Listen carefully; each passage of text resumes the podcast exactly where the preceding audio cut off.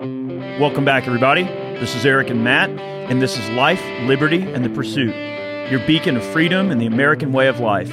Tune in every Friday for a new episode as we dive into the world of liberty and what makes our country great.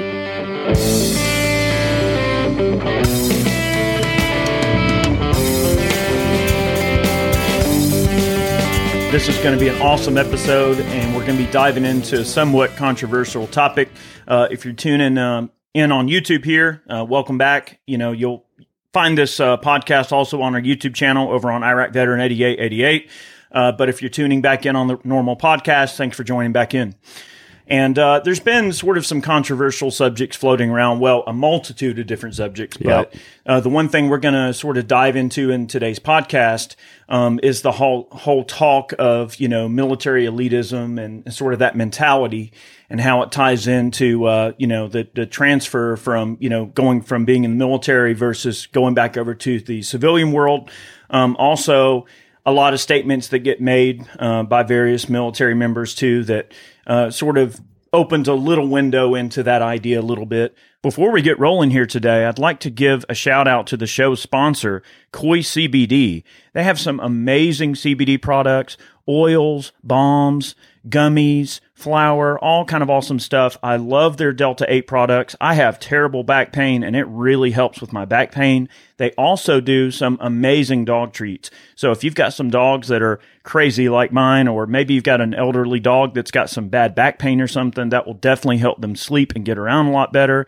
These guys are super veteran and police friendly, really awesome dudes.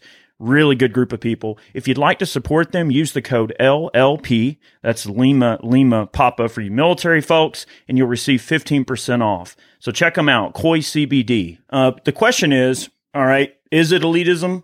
We'll go over a few, I guess, examples in this particular podcast, uh, Matt.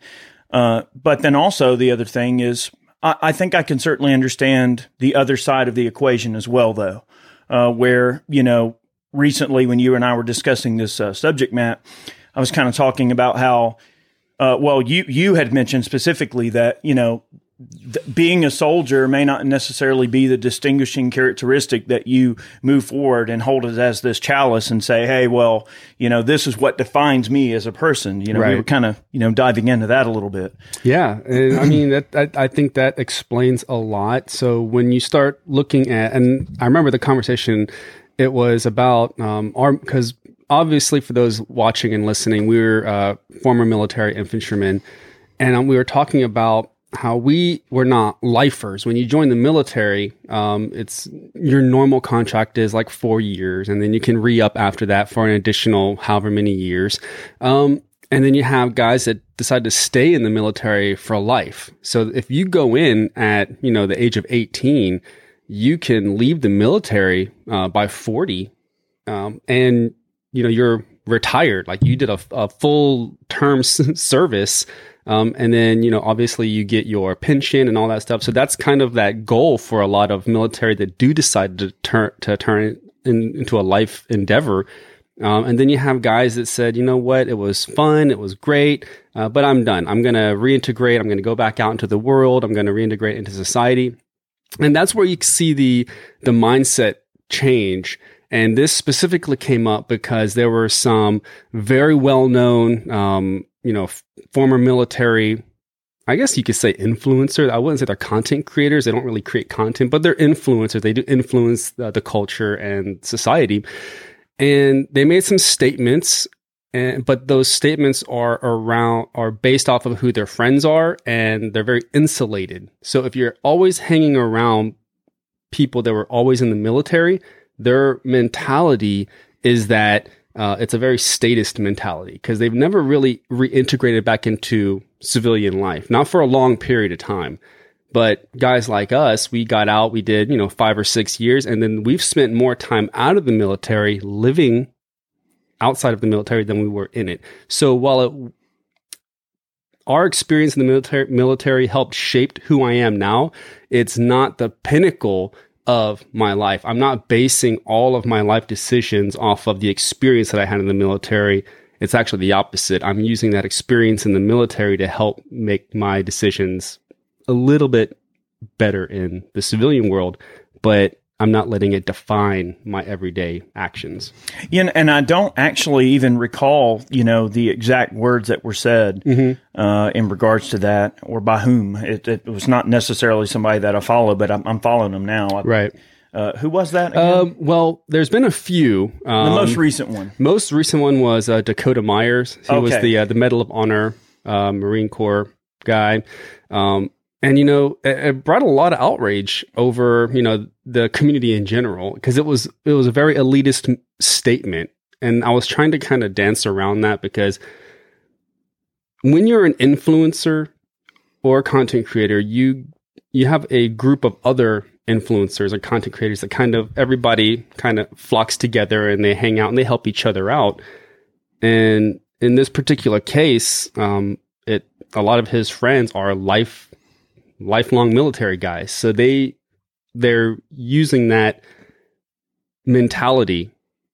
And I'm I'm I'm trying to be very, um, I'm trying to be very nice about it. I'm not trying to be very disrespectful because I, I he obviously got the Medal of Honor. He had to do amazing things to get that.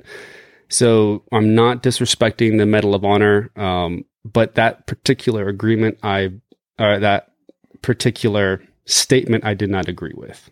Well, you know, I went through that particular Instagram page and I was just looking at some of the stuff he posted, and apparently it was like a post workout type of rant or whatever. Well, you know, rants are good. Hey, it's great. It, it sometimes it's healthy to get stuff off of your chest. You know, after you've gotten in a workout and you're all amped up. You know, and sometimes that's the best thing to just kind of get something out and get it out, out of the way. You know, when you're sort of in this hyper aware state and everything. So I can, I can certainly respect and understand that. And uh, you know, looking back through that page, I I did see that you know a lot of the stuff he posts, he's just trying to be very supportive of people and trying to uh, get people to kind of see like their inner manhood a little more and to be more outspoken about manhood. And and I think those are cool values to put out there. I think that that's a healthy thing. A lot of people could benefit from is having, so to speak, a role model such as him to kind of say, hey, you know, be a man about this, right? That's okay. Like our society needs that type of situation. Um, so I think, you know, reading into his commentary, which I, I don't have the exact quote sitting right in front of me that I'm not going to try to, you know, read out on this podcast or whatever, but just go check out the video that we're talking about on Instagram, the little post workout thing or whatever. You'll know it'll have all the engagement from all the, all the hate. Um, but the one thing I sort of read into was that he's not necessarily saying that, you know, civilians shouldn't own body armor or train or get out there and and and actually you know be more involved in, in shooting guns you know especially in a military like environment such as the type of training that you're seeing a lot of folks do. I don't think he's he's necessarily saying that that's an issue or a problem. I think that what he's getting at more is the portrayal that people have of the image that they're trying to portray and maybe even like uh, suggesting that there are training qualifications in place that you know based on the appearance of the person in question Right. or based on the gear they use or the training tactics they use that they're somehow trying to you know um, sort of put on the image that they're former military that they're an operator that they have these qualifications and the idea being for him, it's like, well, to me, the ultimate qualification is going overseas and, you know, close with and destroy the enemy. Well, yeah, when that's when that's your standard, of course, uh, yeah. Uh, are there situations where even the elite military members now, like, all right, say you've got some young buck that's going through SF training or he's going through his Ranger training or whatever, he hasn't been deployed yet. Does that make him any less a, of an awesome dude just, you know, for making it through the training just because he hasn't deployed and gotten a few uh, deployments under his belt? I mean, think about how active our special forces and ranger community and just you know anybody regular infantry whoever how active we were in those years and there was so so much going on with the wars going on Yeah. so it was a lot more opportunities for people to get out there and and have those crazy life-changing experiences so i don't think he's saying hey don't train and be able to protect yourself at all. I don't I didn't get into the statement in that way. I did not take it that way at all. I just took it more of a you know, hey, don't don't go around, you know, posing off this qualification and trying to teach people I don't know, the kind of techniques that maybe he feels like you can only learn if you've really been in that type of environment, which is probably not untrue. You, I mean, you, I could see that, and I'll tell you I can see both sides. I, I guess. can. um, I'll tell you how what I interpreted that as personally. I, I when I saw it, and you know, at, at first I was upset um, because you know when you hear somebody make a statement like that that says, "Hey, you shouldn't be wearing body armor. You didn't basically you didn't do the same training as we did. You didn't go through the same experience we did, so you can't do it." You can get a little upset, but then you pause and you back up, and I start thinking to myself, "Well, why? What chain of events took place to make him or anybody record themselves to make that statement?" And then you break it down Okay, so it was a few days before Memorial Day. All right, check. All right, a few days before Memorial Day, and he's a obviously Medal of Honor uh, recipient. He went through some some stuff. And I think and it then, goes without saying that you've yeah, lost people. Yeah. Um, and then you just finished a workout, so you're amped. You know, obviously you don't know. Um, there's probably some lingering PTSD. I think a lot of people suffer from that, whether they whether they want to admit it or not, or they're diagnosed or not.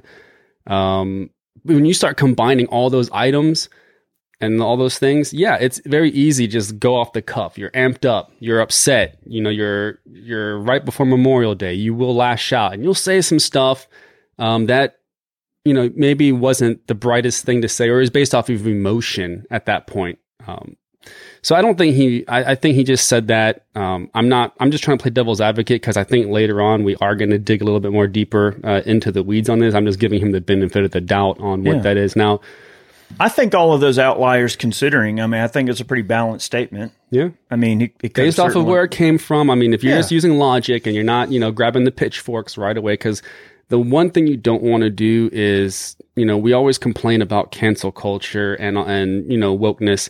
Don't become the very thing that you're fighting. Cause that's basically what happened. What I saw happen was like, oh, he said this. And then like instantly everybody got, went and got the pitchforks. But if you just stop and use your logical thinking and, you know, critical think the idea of what caused this, I think you can relax a little bit.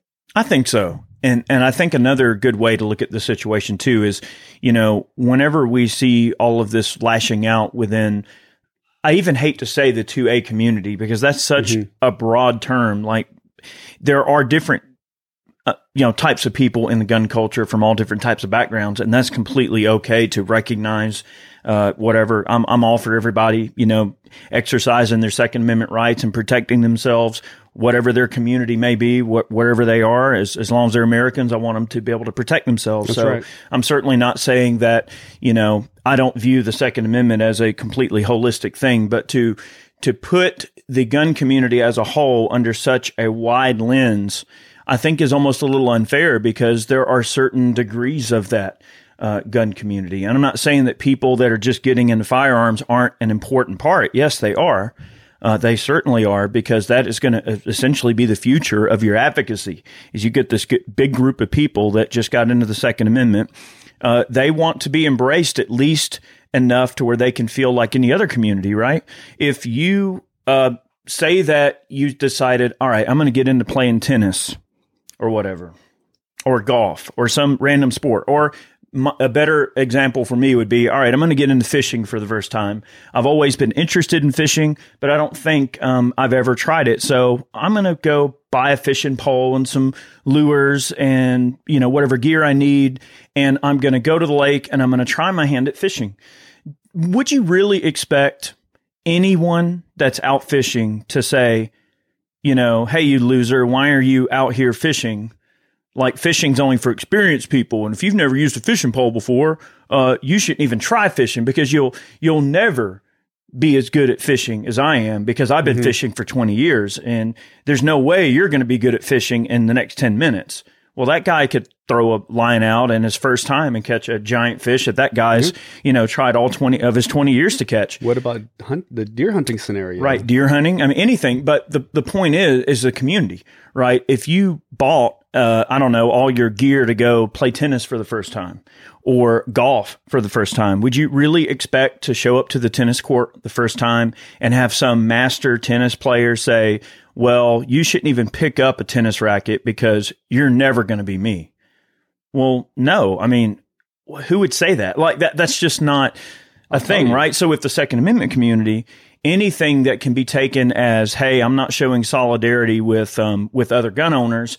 We may not always agree on every tiny minutia or, or or approach to how we want to look at the situation, but anything that can be taken like that, I feel like we have to approach carefully, and I think people should have maybe a little bit more consideration that if you say things that hurt the gun community as a whole, as broad as that is, it's super broad, especially right now. There's a lot of diversity in the 2A world. Right. Just because uh, you're into guns, it doesn't mean you're the military, you know, ex-military guy or veteran or whatever. That might actually make up a really small overall portion of mm-hmm. gun owners. You might look at the demographics of overall gun owners and the the super tactical uber veteran crowd might might actually be an extremely small uh, minority in that particular uh, perspective. You know what I mean? I'm I'm so glad you brought that up because there's two things that you talked about just now that I wanted to touch on, and I'm I'm really glad you mentioned it. One was, um, you know, them being gatekeepers. So you didn't say gatekeepers, but when uh, you were talking about why they would why they would act the way they act in the first place. Um, that you have gatekeepers in the community that feel like it's their duty to keep everybody else down while they're in an elevated status. Um, and or be selective about who they let into that. Exactly, exactly. And you see that with the with the like training slash like military influencer that goes into that elitism is that very few are not like operators. It's like, oh, there's a select level and you have to be this level and they try to weed everybody out. And I think that's kind of what you saw with that. Yes, mm-hmm. I just discussed that we shouldn't, um, we should allow ourselves to be critical thinkers and read through that situation with what he said, but it was a gatekeeper move, like without a doubt, because essentially what happened was, uh, this person in particularly was like, well, you shouldn't be wearing armor and you shouldn't be running drills on the, you know, because you weren't trained to do it. But how is anybody else going to come up if nobody does it? If only a certain select group of people have officially trained in the military, then you have a finite pool of content creators or future content creators that would be able to pass that on to the next generation.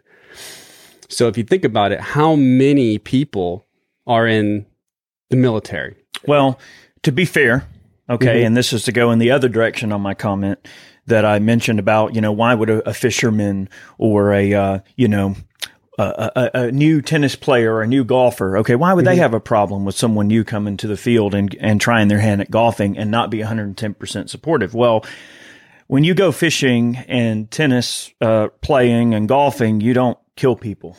Okay? Right. So I think the disconnect is that, you know, people throw around qualifications and they throw around titles and they throw around this document that says I went to this school or whatever.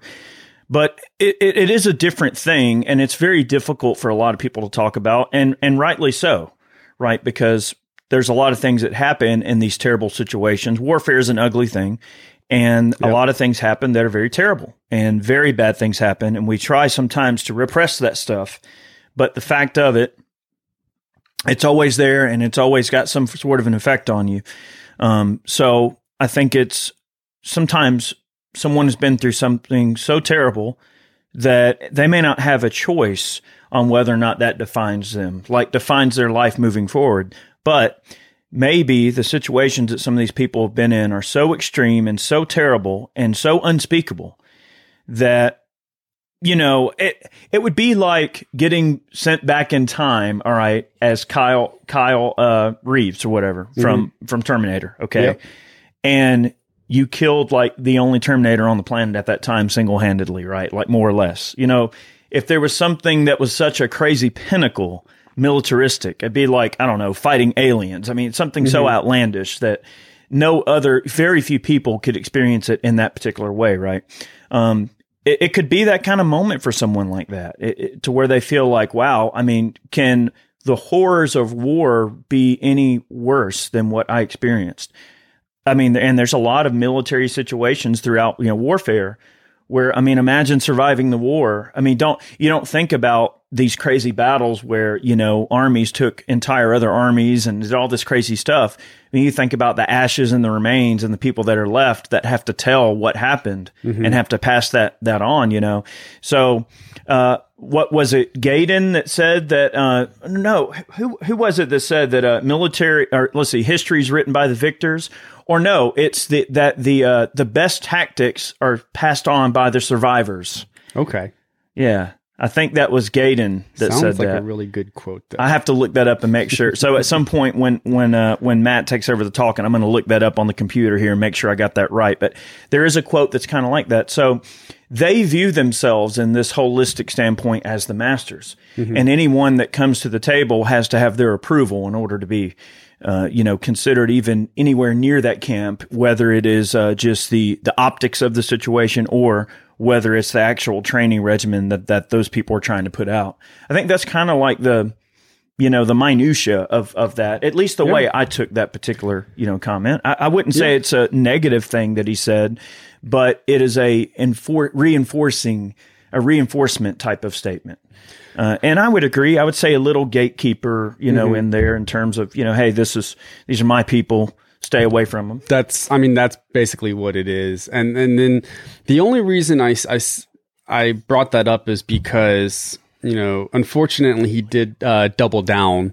And, um, you know, when you start ta- saying things like, oh, you know, us, our day, us, when you start using possessive nouns on stuff, I get it. Um, you know, again, you know, we're we're combat veterans, but I personally never took it as an us versus them. I've always been more of a, you know, American pro freedom, which is what I also want to talk about.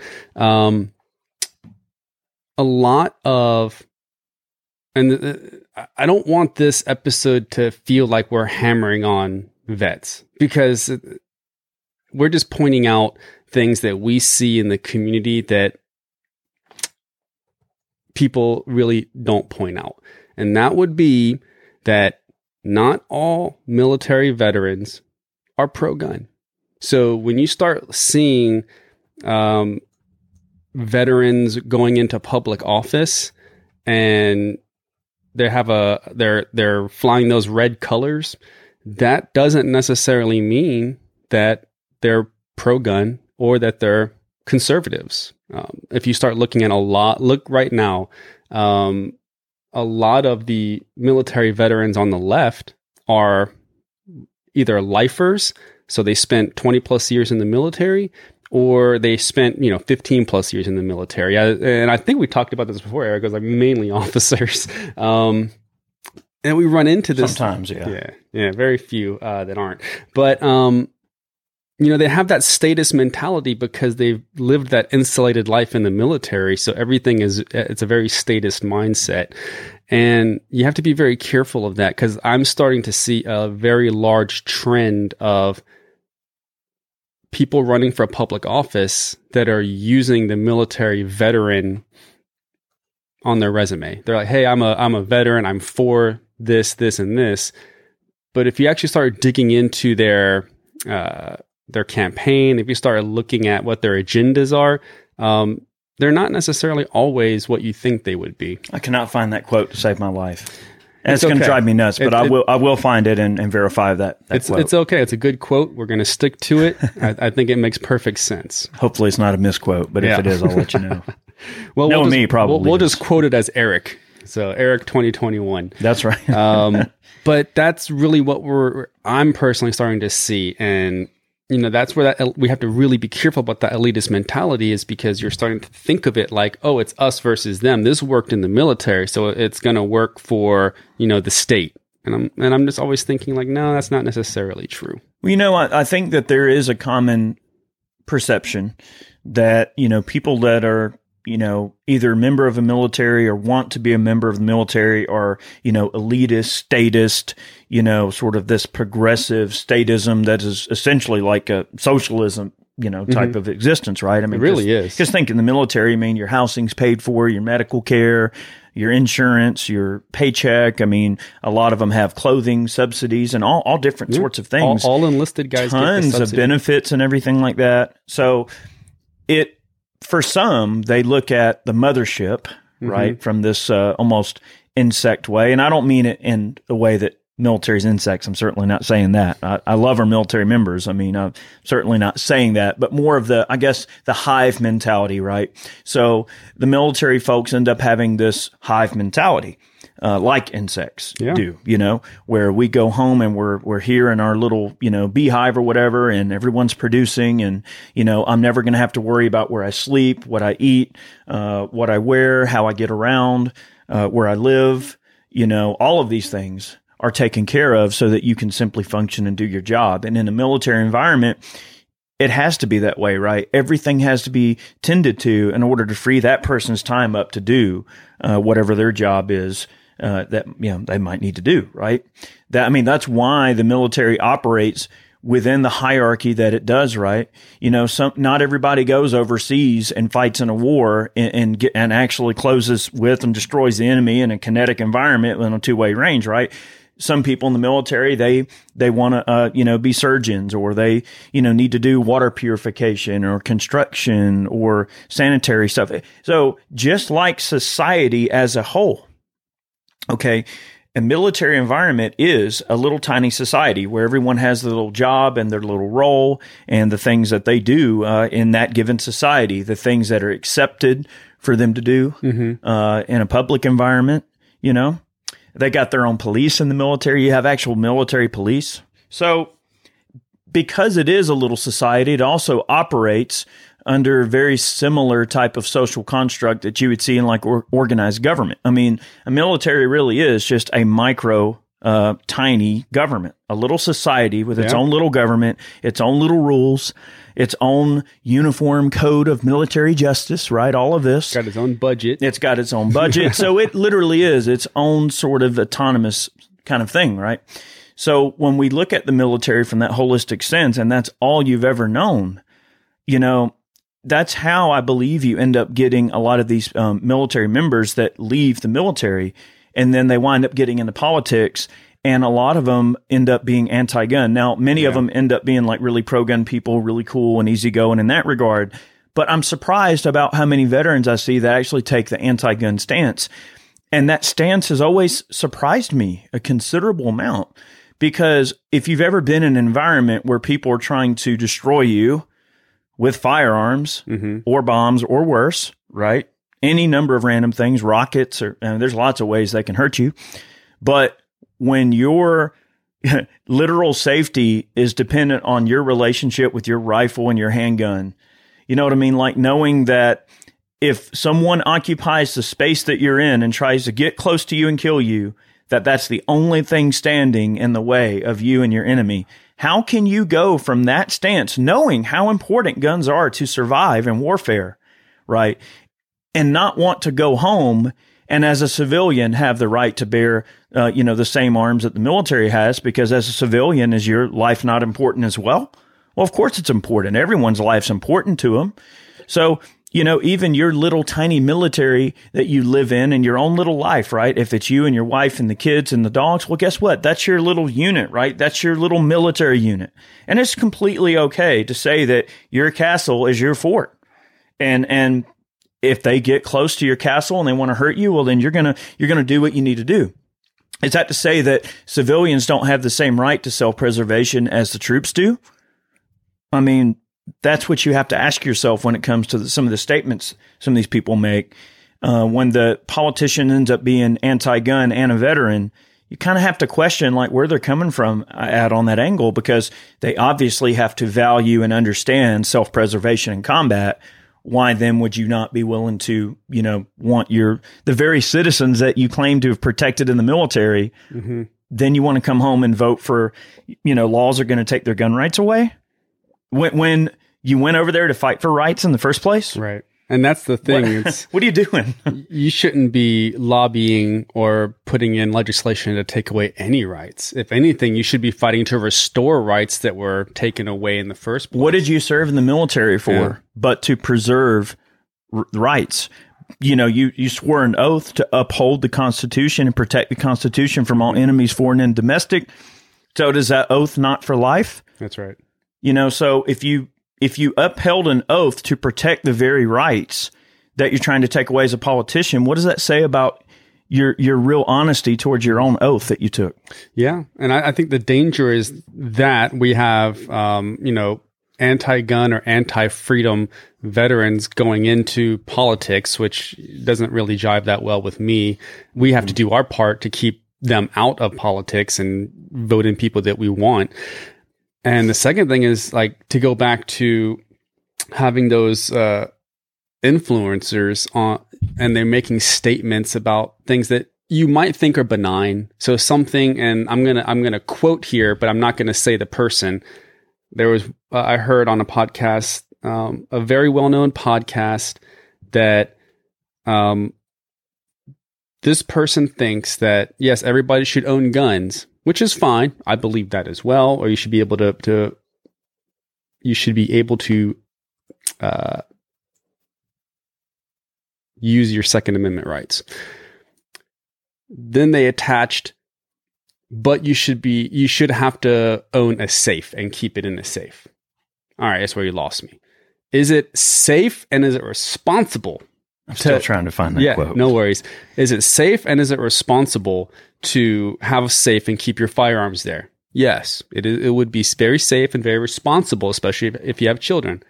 Should it be required and must you have one in order to exercise your second amendment exercise what I was looking for earlier? Exercise your second amendment rights? No, it should not. It's it is Right. a right. But when you hear someone with a following and they're they have a very specific community, they will also assume that that is correct, but it's not. Right. And those are the things that you have to worry about. It really is. I mean, when you look at just the the totality of of that type of thing, you know, it's it's hard to not you know want to draw a very distinct parallel based on what some would consider a very limited scope of knowledge when it comes to like maybe just that one thing, right? Mm-hmm. I think that a lot of people that are they're gun folks, they're also they, they do a ton of other things too. I mean, you're talking about the same guy that puts on a suit and tie and goes to his nine to five white collar job every day. He might be a gun owner. Does that say that, you know, because he didn't do five tours in Iraq and Afghanistan that he's not qualified to be a gun owner? I don't think that's what he was trying to say at all. Uh, I think it's important that we definitely foster an environment where people can have open discussions about whatever they think they need to get off their chest. I think that's healthy for society, even if it's something that we disagree with. That's fine because I feel like it's a good mental health checkup uh, for our overall holistic sort of mental health to be able to get things off of our chest and to put things out there and discuss it. And uh, you know, and think about um, society almost like a marriage, right? In a way, it's like if you don't talk about stuff and you don't put in the time to care about the other person and have discussions, well, then how are you going to know when the person's having an issue, right? So it's the same type of thing. It's normal for people to want to vent uh, on a given issue. Now, getting back to the original, maybe 10 minutes ago, uh, type of uh, part of the conversation that I forgot to go back to, uh, but that I was going to mention is that the reason that we dove into this whole concept just now is because uh, getting back to not really wanting uh, the Second Amendment community as a general whole to want to lash out against each other and how broad that community is. yeah. I think we definitely established how broad that community can be. Um, and there are other examples that we can use as well, and we probably will as the uh, podcast slash video goes on. Um, but I think it's important that we not create a rift, especially if it's a perceived rift that doesn't even need to be there, or that we think we see it from this scope only.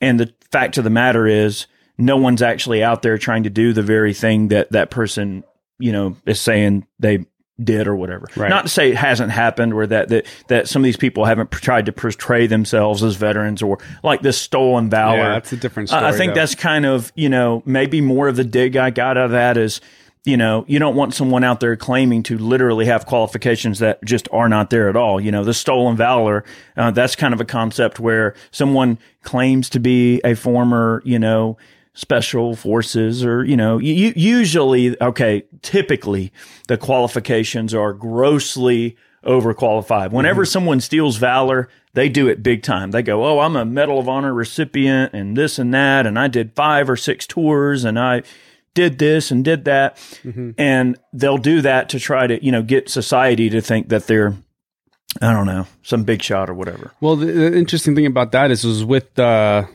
with the Freedom of Information Act, you're able to actually verify now. So if somebody, let's say you're with a trainer and they're claiming to have all of this military training, you can FOIA request their DD two fourteen, and it will tell you they'll, they're going to redact. They're going to redact the social. They're going to redact all the private information, but they'll send you that person's DD two fourteen if they're a trainer, because you wouldn't obviously you wouldn't do that for a regular person, but um, and it'll say it'll give you the schools on the DD two fourteen. It'll have the schools attended, years they went to school, like all that stuff. So It's that- a pretty detailed document. and and that has kind of put a lot of that should- has put a halt to a lot of the uh, trainers out there that are masquerading as like you know rangers or special forces guys because you can call them out. it is very disrespectful Yeah. to the people that, you know, went through a heck of a lot of effort and training and risked their lives to earn that title. It is very disrespectful. and it's, and it's a very i can totally see why you would have that elitism mentality it's it, i mean when we were younger i could see it i mean you went through something that very very very few people have ever been went through and then that's just like basic training and then you went to uh, re- your regular training and then you went to war so if you couple those things you're in a very very small sample size of people within the world, even smaller within the US. So you can have that like, you know, holier than thou elite mentality because you've experienced and done things that somebody hasn't done. But as you get older, you do kind of grow out. Like me personally, I've grown out of it. And again, it goes back to it not it becomes less of the highlight of your life and pinnacle of your life and more of just an, a life experience and then you go on to experience other things that kind of well, that experience molds your future Absolutely. experiences. Absolutely. So the person you are, it's not necessarily uh, a product of that exact moment in your life, but more of a cumulative effort of all of the experiences that you've influenced with, you know, and the Yes. decisions you've influenced based on that experience, which probably, you know, that's where we get into like, you know, good work ethic and hey, I get up early, I do, you know, do what I need to do. I'm responsible. I take care of things. I show up places on time when I need to you know, I feel like I can work with a team. You know what I mean? So all of those things start to come into play. The values that the military teaches But you know- becoming more a part of what you are, uh, as well as your own personal views. You, you know what I think that we were able to do that a lot of people that have that mentality haven't done. And I'm making direct comparisons here. And it's something very simple. It's just like letting go. Letting go and letting that experience be an experience and not something current. Because think about how it is awkward. Like, even when you and I talk about our experiences that happened 15 years ago. So at some point in time within the last 15 years, we let go of that and didn't hold on so tight. We didn't hold on to it like it's still something that is current because obviously it's not. Well, and then, And also, to be fair, you know, a, a lot of the special forces community and a lot of the Mm-hmm. ranger guys, you know, that that have some really, really dangerous, crazy stuff they're doing. They've probably seen some really, really, really terrible stuff. absolutely. and that can be really hard you know you don't just let go of those things i mean our, our minds become this Mm-hmm. catalog of experiences and there's things that our brains store away in our filing cabinet that Yeah. you know unfortunately you know a bad situation you often learn something right it's important Mm-hmm. you know you you you come out of the experience a changed person whether it's for the good or for the better or for worse right you know something terrible happens uh, there's nothing you could do and that affects a person and i think very it's very point. very hard for you know someone who's had multiple life changing experiences, not just one deployment or not just a you know whatever. How uh, it doesn't matter you how much you can experience in one deployment can be really crazy, even just one. But you've got guys that it's become like deploying for them is just it's just like a normal thing all the time, and it's just all they're used to, and they collect this you know catalog of very terrible experiences, both good and bad yeah, I, I really and didn't uh, think about I, that. I, I would think it would be very hard to just put that away. You know, you, it never goes away. If if you try to make it go away too hard, it uh, it drives you a little a little up the wall. You know, you you have to cope sometimes you got to, you know, sit down and have dinner with your demons every now and then. Mm-hmm. Don't just, you know, say, Hey, wait at the door and then never come to the door. I mean, at some point you have to, you have to greet them and accept them. Yeah, you have to, A little I bit. think acceptance is the thing. Um, you know, and yeah, I, I I failed to look at it that way. About you know, they they did live a much higher tempo, operational tempo than we did. Um, so I could totally, I totally could see that. Um, but you know, at the same time, I would say that we do have to we have to hold them accountable for what they say, but also we have to understand, like we said at the very beginning, that there's reasons, there's there's root reasons for that happening, and we shouldn't take it to heart. Because I, I, don't mean, think that that's unreasonable. yeah, for me, all. when I saw that uh, after a while, I was just like, you know what, I'm, the statements that are made aren't going to affect me. I'm just going to keep living my life. I'm going to keep training. I'm going to keep going out on the range with my with my LARPing gear, and we'll be good. Yep. And it's, it's going to day. It will go on. Life will go on. Yeah, I mean, I I think that that's the best way to be able to, you know, take certain commentaries. Just take it with a grain of salt. I mean, it's someone's opinion, and you know, think about any video you've ever made where you've gotten something off your chest and how good you feel to just kind of get it out there and air that laundry, so to mm-hmm. speak. And then a lot of times you get some good supportive people that are in there and they understand where you're coming from. I don't mean it in like some snowflake way. I just mean it more in the in the positive acceptance kind of way. Like in the military, when you when you bust each other's chops and you make fun of each other, that's mm-hmm. how you take care of each other. It's a mental health check. It's okay to bust everybody's chops every now and then. People could stand to you know not be freaking cowards all the time when it comes to how easily their feelings are to hurt. People are too sensitive to just a little bit of wrist uh, twisting and a little bit of uh, freaking rib punching every now and then. That's okay, right? It's healthy to have a little bit of a fun uh, poke at each other. It helps lighten the mood a little. People have gotten too sensitive. Uh, and everybody has to be politically correct and everybody has to be woke and all of this mess. I think that the world is a lot healthier place when it's okay to make fun of each other a little bit every now and then Yep. right? It's okay to tell an off joke, right? It's okay for someone that doesn't look like you to make a joke to you about people that look like you. Like it's all right to just joke around with your friends because believe me, in the military, again, it's a different world. It's a different environment. There are words that you would say in the military that I dare not repeat here. I cannot say it, right?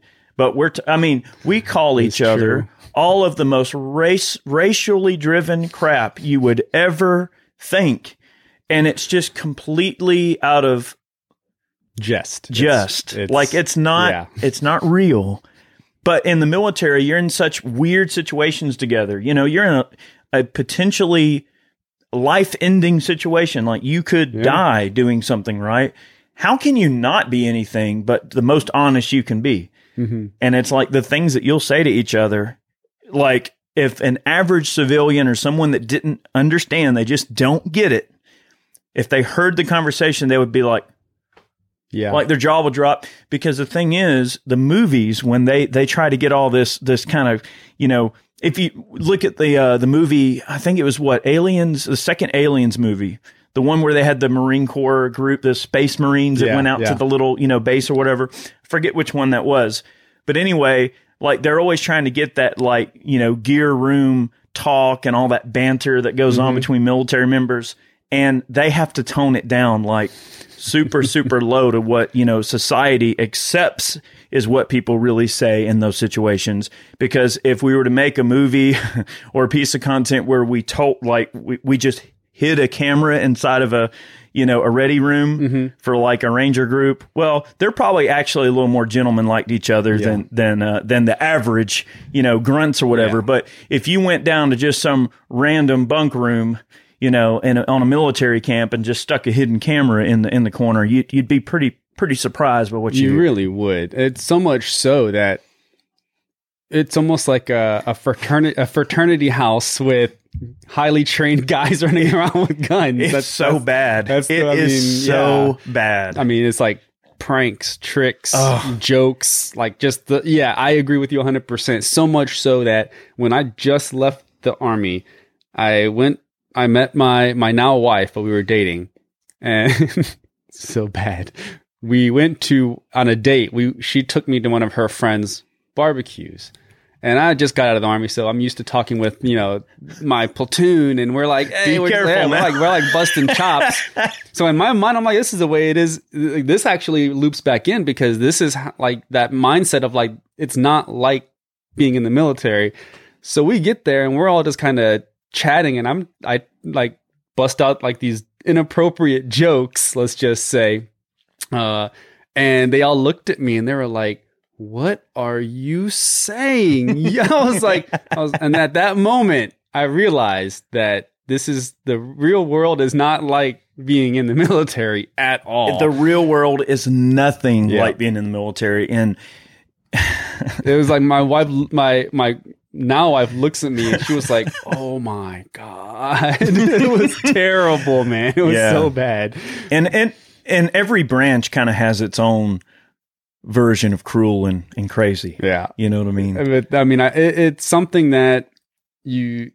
It's an experience in life that when you get when you're younger, and yeah, I would say that all right, the Air Force, they're probably more of like the pranksters.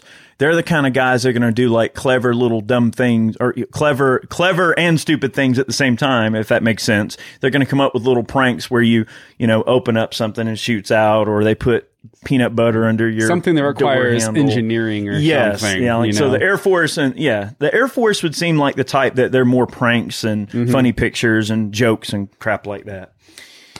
And then let's just go over to like the Navy. Like they're the ones that, in my mind, those are the guys that are like they swear like every other word, like they cuss a lot. Mm-hmm. swear like a sailor. Oh, it's Yeah. it's totally all about the cussing and, and and the jokes and everything.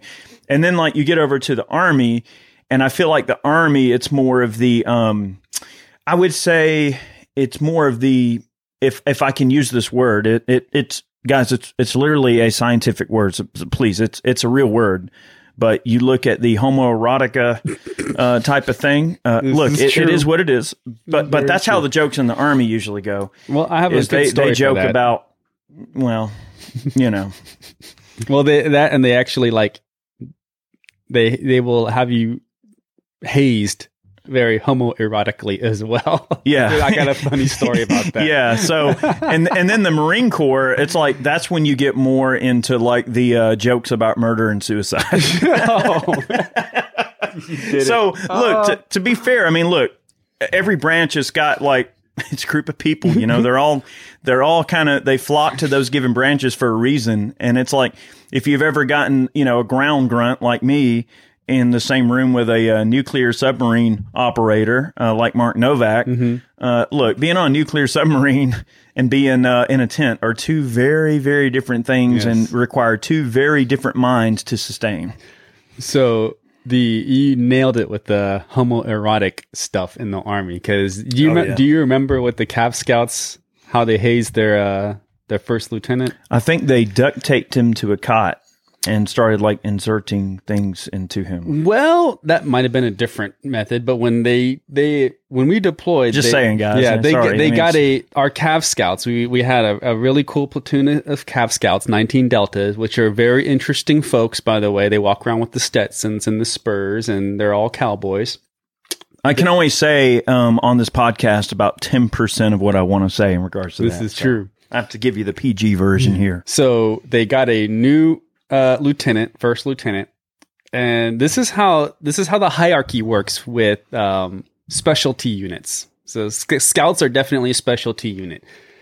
The platoon leader couldn't tell them, couldn't take command of the platoon until he had been indoctrinated into the platoon, and to do this, they he had in front of the entire platoon had to squat down and pick up a long neck beer bottle with his buttocks with no hands. and he couldn't take command until he successfully was able to pick this bottle up. Now, did he have to like move it on an obstacle course or something? No, he just had he just and his pants had to be on, which made it even more difficult because you're. Are I you would- speaking from experience? You know? I, I can only imagine that you can't gauge the level of pressure needed to clinch properly with the pants on. So you have, might slip and you might have an accident. So that only led to the the difficulty of doing it. But needless to say, he eventually got it, and he was able he was able to put his platoon in formation and take command of his platoon uh, after he successfully did that. But Nice. that's just something that's very So when they talk about the stuff you learn in the military, uh, just know that there's a very broad spectrum knowledge base yes that it, it, it goes over a lot of different things. And when you look at getting back to the original commentary, um, okay, when you get into that, you kind of end up finding out that, um, you know, for some, that knowledge base involves some very deadly and crazy things that very few military members ever, you know, have the opportunity or misfortune to have to experience. Okay. So when they're coming from it, from that knowledge base, I think that's healthy. I think that's very supportive. I think that as a society, we should support people like that to be able to get their voices heard out there and to put their info out there and to say what's on their mind because, you know, I think the mental health of our veterans is very important and that includes each other and we're always going to bust each other's chops about it mm-hmm. and we're going to make fun of each other and that's normal because that's what we do and that's when we make fun of each other it's actually how we tell each other you know that we're they're looking out for them right? So it's it's, it's sort of unwritten rule of the road in the military is that you you have to be mean to each other. It's just you can't you can't have that kindness taken as weakness okay? It's true. So you gotta you got you gotta feel lots of hatred, but I know we have our own weird way of expressing it, but it's okay. You know, if you need somebody to talk to, and uh, you know, you look at veteran suicides and everything like that, it's very terrible, right? So I think it, we should certainly support uh, an environment where our military members obviously are able to speak their minds and say whatever the heck they want, whether we disagree, whether we agree with it or disagree with it. It's irrelevant because it opens up a conversation that can lead to a greater conversation, and then greater conversations lead uh, to change uh, in culture and change in society. And honestly, as the culture changes, then so do the laws. So when we look at all of these anti-gun laws that we see in front of us, and all the ones that are already on the books, and then all the ones that are wanting to propose, the way we have to uh, approach this jewel, right, before we, we grab it like Indiana Jones and run away with it and have a boulder try to smash us, right? Uh, the way we have to view that uh, is kind of just in its totality, you know, and looking at it from a lot of different perspectives and uh, understanding that to change the culture is how we're going to change those laws, right? Um, it- you, you look at honestly, we'll even just quickly get into the the basic. Uh, you know, maps that you can pull up that show the amount of uh, carry permits and the way that the permitting system has changed over to more like constitutional carry yeah um, on the YouTube channel here, I'll, if you're following us on YouTube, we'll put a link down in the description box below that sends you to uh, what I'm talking about. This map, uh, these reference maps, but they have these maps that show how it's changed over like the last 30, 40 years. And now we have more constitutional carry states than ever, and that amount is growing, right? So culture has changed to where a wider variety of people see the value in gun ownership, want to carry guns. All right, now crime going in either direction or or this perception of crime and shootings, that's a completely different type of thing. But I'm not even suggesting why someone might be buying the guns or what their overall reasoning would be. I'm not going to assume to know all of those details about every single person. That would be absurd. But you can say that as more people from wider variety of different backgrounds have become gun owners, uh, the culture has successfully changed because now you see more states with uh, constitutional carry laws. You see more states adopting statewide uh, 2A sanctuary uh, Yes, rules and things like that. Uh, you have other states that are, you know, offering all kind of incentives, like um, uh, up in Wyoming. You can actually move if you move your your manufacturing facility to Wyoming. Okay, and you'll get like these awesome tax breaks. And so they're actually trying to provide like really great tax incentives for people to bring 2A industry to their states. So the 2A as a lifestyle and as a means of our protection and a means of um, us, you know, enjoying a really fun hobby as well. I mean, guns are an awesome hobby. They're a way of life. They're a means of self defense. Uh, they're a means of protection and they're a means of protecting ourselves from a tyrannical government that would mean us harm or as citizens. So when we look at it in that holistic standpoint, again, getting back to it, um, it, perspective is an important thing. And I think it's an awesome thing that we have social media and that people can put themselves out there and garner a bit of support. And, uh, and, and that's how you honestly change hearts and minds is, is by changing people's perspective and their attitude towards a certain situation. And I think overall, as a whole, people do wind up kind of changing their minds slowly over time as they agree more and more with a given person on a on a given subject. I mean, that's why they want to censor us so bad because we're so open and honest. We're we're almost a little little too honest Yeah. for some people. It's too much for the YouTubes. They like to like to shadow ban folks. Um, no, I mean that that's been a great conversation, and I think that we did touch on pretty much everything that you know we wanted to, as far as that military elite mentality of like us versus them. Um, the only thing I would probably say is that uh, I'm going to give a shout out to two content creators that I think do a really good job of embodying freedom that that our military um, and they embody that freedom and, and pro 2A. One is Mike Glover. I mean, um, Fieldcraft Survival. They do. He is probably one of the few um, military lifelong. He's been in for quite a while. He was in that is staunchly 2A, and he's very open about it. Um, and then uh, I think there's another one I follow as uh, Tony Cowden. He's a operator. Uh, I don't know if he still is, but great guy as far as his content is. I've never met him personally, uh, but the message is really good. So he's very 2A pro freedom. Um, I'm I- definitely a Mike Glover kind of guy myself. Does- I like his content. yeah, a does gr- does great content. Um, but yeah, I would if you guys aren't following them or go check them out. They're got a great I, I think that the message that Mike puts forward is pretty freaking important Mm-hmm. because he always embraces the sort of philosophy of manhood and what it means to him and what he's developed as his overall, you know, type of persona.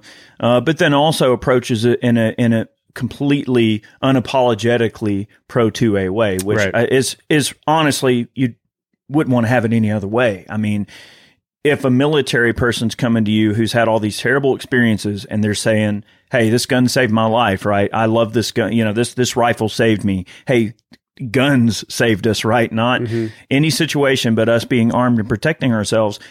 How can someone put out a 2A message that could be any more relevant than that? I mean, because it, again, kind of gets back to the original comment. It's like, you know, someone who has literally used guns for self preservation. That's that's an important person to have on your side. I guess is my overall, uh, you know, com- uh, comment there would be with Yeah. him. You know, but no, I'm- mean, yeah, both of them. Um, but that's really what drew me to it was the fact that you know they. It, I guess that goes back to that whole uh, making that transition from military to civilian. They were able to make that transition and and not just be pro military. You're still pro military, but you're equally pro Americans, pro freedom. So you advocate for everything American. Yep, like uh, David uh, Canterbury is another good uh, good example of that. You know, he's former uh, former military, a re- really nice guy. Yeah, I, Yeah. I believe he's a vet and everything. Like a really good dude. Paul Harrell. Paul Harrell, yeah, Yeah. I, I dig Paul. He's a really cool guy. He's real humble about it, real easygoing, and uh, I like his perspective. He's got some good takes. I like that matter of fact. Like, Yeah. hey man, this is like it's just if you guys go follow these guys, they're absolutely they're gems, man. Paul, Paul's awesome. Yeah. We, we need to do a video with him at some point. I've been Yeah. wanting to reach out to him. I've, Okay. I've heard he's a little elusive. yeah, but we'll I'll, make- I'll we'll see if I can reach out to him. Absolutely. Uh, well, we are running a little, uh, little close on time here on this uh, podcast here today, so we're probably going to wrap things up. We will see you next week. We hope everybody has an awesome week, and I think we really got into the uh, weeds on this subject enough Yeah. uh, in terms of. I think we looked at it from both sides of the uh, coin pretty well. Yeah, it was it was enough to to break open the egg and talk about it without being disrespectful. That Yeah. was the goal, was to have the conversation without it be condescending or disrespectful. Yeah, and you don't want e- either party feeling, you know, like Yeah. you're having to be disrespectful to anybody. I mean, there are a lot of people that in the civilian world that do a ton of shooting and, and have logged a lot, if not more rounds than some military guys. So Absolutely. Well, they use those guys to help train them for like remedial training. Sure. You know, all the time. Absolutely. So, um, guys, we will see you next Friday. Many more episodes here on Life, Liberty, and the Pursuit. Live free, be happy, live in freedom, and we will see you next Friday. Bye. Thanks for listening to Life, Liberty, and Pursuit. If you enjoyed the show, be sure to subscribe on Apple Podcasts, Spotify, and anywhere else podcasts are found. Be sure to leave us a five star review. We'd really appreciate that. You can support us over on Ballistic Ink by picking yourself up some merch. And remember, guys, dangerous freedom. Have a good one.